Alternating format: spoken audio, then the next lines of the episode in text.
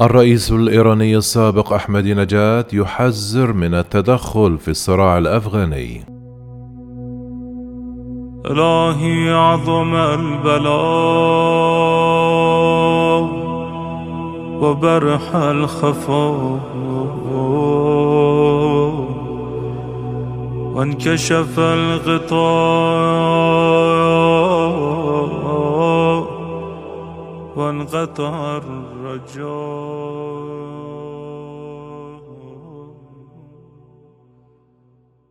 حذر الرئيس الإيراني الأسبق أحمد نجاة من أي تدخل لطهران في الشؤون الداخلية لأفغانستان. وسط معارك دائرة بين القوات الحكومية وطالبان. قال نجاة وهو عضو مجمع تشخيص مصلحة النظام بإيران في رسالة له نشرها موقعه الرسمي بشأن ما يجري من أحداث في أفغانستان. إنه يعلن صراحة أن الشعب الإيراني صديق للشعب الأفغاني وحزين على ما يجري لهم.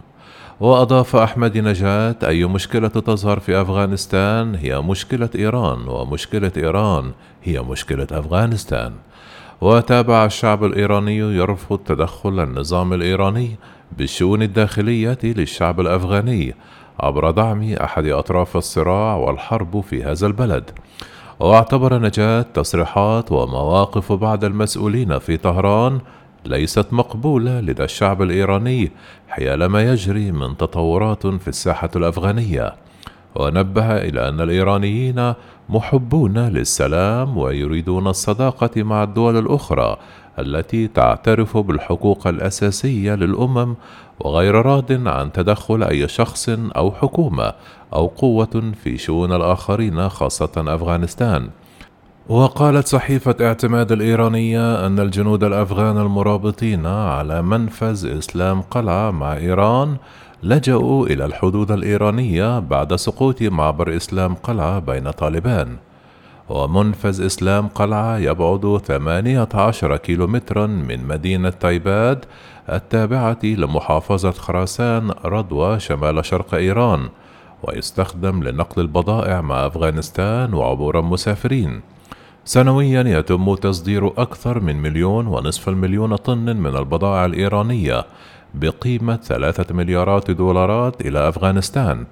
وترجح كفة ميزان القوى في الحرب المستعرة بين طالبان والحكومة الأفغانية لصالح الحركة حيث اضطر مئات الجنود الأفغان إلى الفرار من جحيمها. تحظى أفغانستان بحدود مشتركة مع ستة دول هي باكستان وإيران وتركمانستان وأوزباخستان وطاجستان والصين. ومع ذلك فإن أفغانستان تعد دولة حبيسة لا سواحل لها على البحار وتعتمد على المنافذ في حركة التنقل مع دول الجوار بشكل كبير. كانت إيران أعلنت الاثنين إغلاق قنصليتها في مدينة مزار شريف شمال أفغانستان. بسبب تقدم عناصر حركة طالبان نحو هذه المدينة فيما قامت طهران بنقل دبلوماسيها إلى العاصمة كابول. إلهي عظم البلاء وبرح الخفاء